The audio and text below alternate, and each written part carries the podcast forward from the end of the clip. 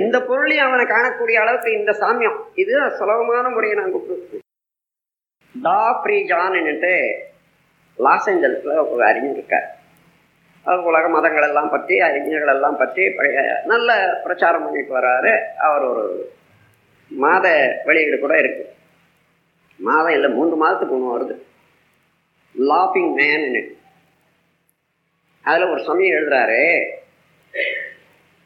இன்னும் ஒரு சில ஆண்டுகளுக்குள்ளாக the White House will declare the existence of almighty the god அப்படின்னு எழுதுறாரு இந்த ஒயிட் ஹவுஸ்ன்னா அது இஎஸ்ஏவில் அரசாங்கம் இந்த எல்லா நாடு எல்லா ஸ்டேட்ஸும் சேர்ந்து சென்ட்ரல் கவர்மெண்ட்னு ஒன்று வச்சுருக்காங்களே இல்லையா? அந்த சென்ட்ரல் கவர்மெண்ட்டினுடைய ஹெட் ஆஃபீஸ் எதுவோ அதுதான் ஒயிட் ஹவுஸ் அது வாஷிங்டன் வாஷிங்டன் டிசியில் இருக்குது அங்கே தான் பிரசிடென்ட்டு இருக்கிறது அதில் இருந்து ஆ இது வரைக்கும் கடவுள் என்பது ஒத்துக்கொள்ள முடியாதத அந்த வாஷிங்டன் டிசியில் இருக்கக்கூடிய விஞ்ஞானிகள் மூலமாகவே நடத்தி கொண்டு வரக்கூடிய அரசாங்கமாகி இந்த யுஎஸ்ஏ கவர்மெண்ட்டு இந்த மாதிரி தான் கடவுள் இருக்கிறார். உண்டு என்பதை நிர்ணயிக்கிற அளவுக்கு ஒரு அறிவிப்பு கொடுக்கக்கூடிய காலம் அண்மையில் இருக்கிறதுன்னு எழுதுறாரு. தெளிந்த அறிவு உணர்ந்து விட்டாரே. ஏன்? நான் உணர்ந்த போது மற்றவெல்லாம் உணர முடியாதான் உணர முடியும். ஏனென்றால் மனித மூளை அவ்வளவு. மனித மூளை மாத்திரம் இல்லை. எல்லா ஜீவன்களுக்கு அந்த மாதிரி ஒன்று செய்துதான் அதே போல இன்னொன்று. அந்த ஜீவன் மாத்திரம் அது செய்யும். அதாவது ஒரு திட்டு பல திட்டுகள் உள்ள இடம்.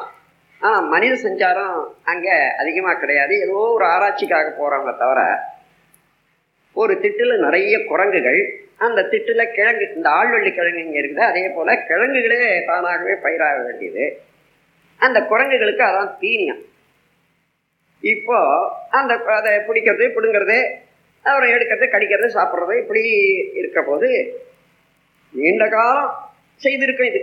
ஒரு குரங்கு என்ன பண்ணிச்சா அந்த கிழங்கை எடுத்து ஏதோ ஒரு மனசில் பட்டது போயிடுச்சு தண்ணியில் போய் அலசிடு நல்லா அலசிட்டு கழுவிட்டு சாப்பிடுது.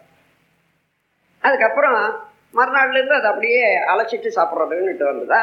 இதை பார்த்த குரங்குகள் எத்தனையோ அதெல்லாம் அலசி சாப்பிட ஆரம்பிச்சிட்டான் ஆனால் முழுவதும் இல்லை அதை பார்த்த வரைக்கும். அவளை திடீர்னு ஒரு நாள் இதை பார்க்கவே இல்லை.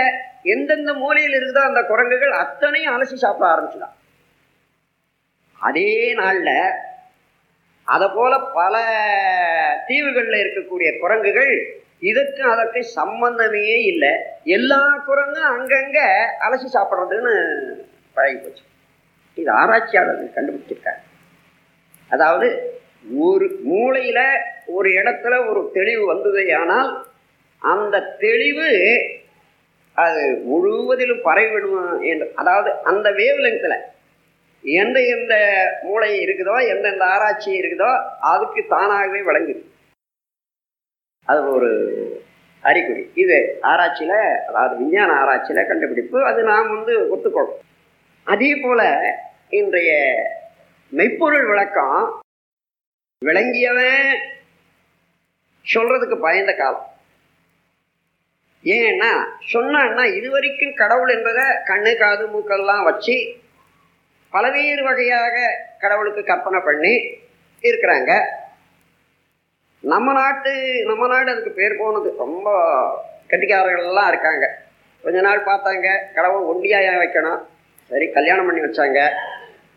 எந்த கடவுளுக்கும் நம்ம நாட்டில் கல்யாணம் இல்லாத கடவுள் இல்லை. அதுக்கப்புறம் கொஞ்ச நாள் பார்த்தாங்க. பிள்ளை பேர். ஒரு பிள்ளை ரெண்டு பிள்ளைன்னுட்டு அது. அதுக்கப்புறம் இந்த கடவுளுக்கு அந்த கடவுளுக்கு சண்டை.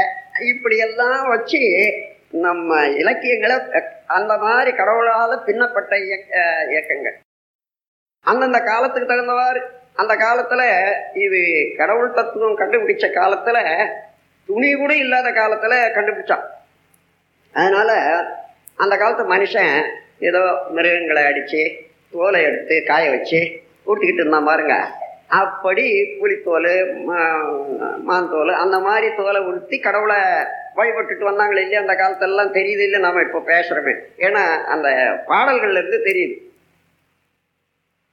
அதற்கப்புறம் என்னுடைய வாழ்நாளுக்கு நான் வந்த பிறகு நான் பார்த்துருக்கிறேன் கடவுள்களுக்கெல்லாம் பீதாம்பரம் அதாவது நல்ல பட்டில் அதே அந்த பட்டுகள்லாம் நீங்கள் அந்த காலத்தில் கடவுளுக்காக உடுத்தி வ- வர்ணனை எல்லாம் செய்த பட்டு பார்த்தீங்கன்னா காஞ்சிபுரம் பட்டு தான்.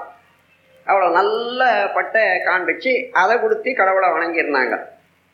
இந்த அறுபதாவது ஆண்டுகளுக்கு ஆண்டுக்கு பின்னால பார்க்குறேன் அதே கடவுள்களுக்கு எல்லாமே இந்த நயலாந்துடி தான் இந்த மாதிரி மனிதனை உயர்ந்த மனிதனாக தெய்வத்தன்மையோடு அஹ், பரிணாமத்துல வந்துட்டான். இந்த பரிணாமத்துல உச்சத்துல வந்தவன் தெய்வம் எப்படி இருக்குன்னு கற்பிச்சாலும் அவனை போலயே ஆக்கிட்டான் அந்த தெய்வத்தை. இவனாண்டு என்ன என்ன உண்டோ என்ன ஆசை உண்டோ என்ன குற்றம் உண்டோ என்ன இது உண்டோ அதெல்லாம் கடவுள் மேல போட்டு நீ அனுபவிச்சு பாடுறான்றான் ஆகையினால அந்த மாதிரியாக உள்ள கருத்து பரவி உள்ள காலத்துல ஒரு மகான் மேல நாட்டு நம்ம நாட்டில் அதுக்கு முன்னாடியே சொன்னாங்க.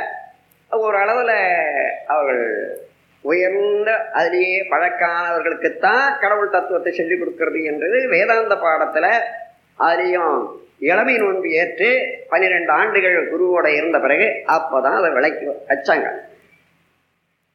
அதனால நம்ம நாட்டில் இந்த உண்மையான அதாவது மெய்ப்பொருள் என்பது சுத்த வழி என்றத ஆதி காலத்திலேயே சூன்யம் பிரம்மம் என்ற வார்த்தைகள் இங்கே வந்துடுத்து அது பழக்கம் ஆகிப்போச்சு பழக்கம் இல்லாத ஊரில் ஒருத்தர் சாக்ரட்டிஸ் என்ற ஒரு மகான் உண்மையான கடவுளை கண்டுபிடிச்சிட்டாரு இதுதான் கடவுள் நீங்க சொல்றதெல்லாம் இல்லைன்னு சொன்னா அவ்வளவுதான். அதை சொல்றது மாத்திரம் இல்லை இளைஞர்கள் எல்லாம் பாடம் கேட்க வந்தாங்க அவங்களுக்கெல்லாம் பாடம்னு சொல்லி கொடுத்துருக்காரு. இதை பார்த்த மக்கள் அரசியல்ல இவங்களுக்கு பொருத்தம் இல்லை. இவனை உயிரோட வச்சா எல்லா பசங்களும் கட்டுடுவாங்கன்ட்டு அந்த மாதிரி தீர்மானம் பண்ணிட்டு தான் அவரை கொலை செய்யறதுக்கு அதாவது தண்டிச்சுட்டாங்க. தண்டனை கொடுத்தது என்ன தண்டனை? கோனியம் என்ற ஒரு விஷம். அந்த விஷத்துக்கு என்ன அதிகாரம்னா அதை சாப்பிட்டா காலிலிருந்து கொஞ்சம் கொஞ்சமாக மறத்துக்கிட்டே வரும். அப்படியே மறத்துக்கிட்டே வந்து இருதயத்தை பிடிச்சி இருதய மரத்தை விழுந்துருவான் அந்த மாதிரி விஷத்தை குடிக்கிற போது தான் அப்போ கேட்குறான் நீ இப்போ ஒத்துக்கோ நீ சொன்ன தப்பு. இளைஞர்களெல்லாம் நான் திருத்திடுறேன் அதெல்லாம் நான் தவறுன்னு ஒத்துக்கோன்னு கூட கேட்குறாங்க இந்த கையில் விஷத்தை கொடுத்துட்டு. அதை சொல்ல உண்மை உணர்ந்த பிறகு அதை மறுக்க முடியுமா? அதை பேசிக்கொண்டே அந்த உண்மையை விளக்கி கொண்டே அதை சாப்பிட்டு கொஞ்சம் கொஞ்சம் கொஞ்சமாக வர அப்படி உயிர் விட்ட மகான் தான் சாக்ரட்டிஸ் அந்த சாக்ரட்டிஸ் எவ்வாறு உயர்ந்த தத்துவவாதியாக இருந்து எவ்வளவு பொறுமையை காட்டி அநியாயமாக கொடுத்த அரசியல் தண்டனைக்கு கூட எதிர்த்து பேசாம அந்த மரண தண்டனை ஏற்றுக்கொண்டார் என்ற ஒரு பண்பாட்டினுடைய உயர்வை வெளிக்காட்டி வள்ளுவர் குரல்ல கொடுத்திருக்காரு. ஏன்னா அவருடைய காலத்துக்கு பின்னால ஐநூறு வருடங்கள் பொறுத்து வள்ளுவர் வந்ததுனால பெயக்கண்டும் நஞ்சுண்டு அமைவர் நயத்தக்க நாகரீக வேண்டுபவர் என்று சொல்றார். நம் கடமை அறவாழ்வின் நாட்டத்தே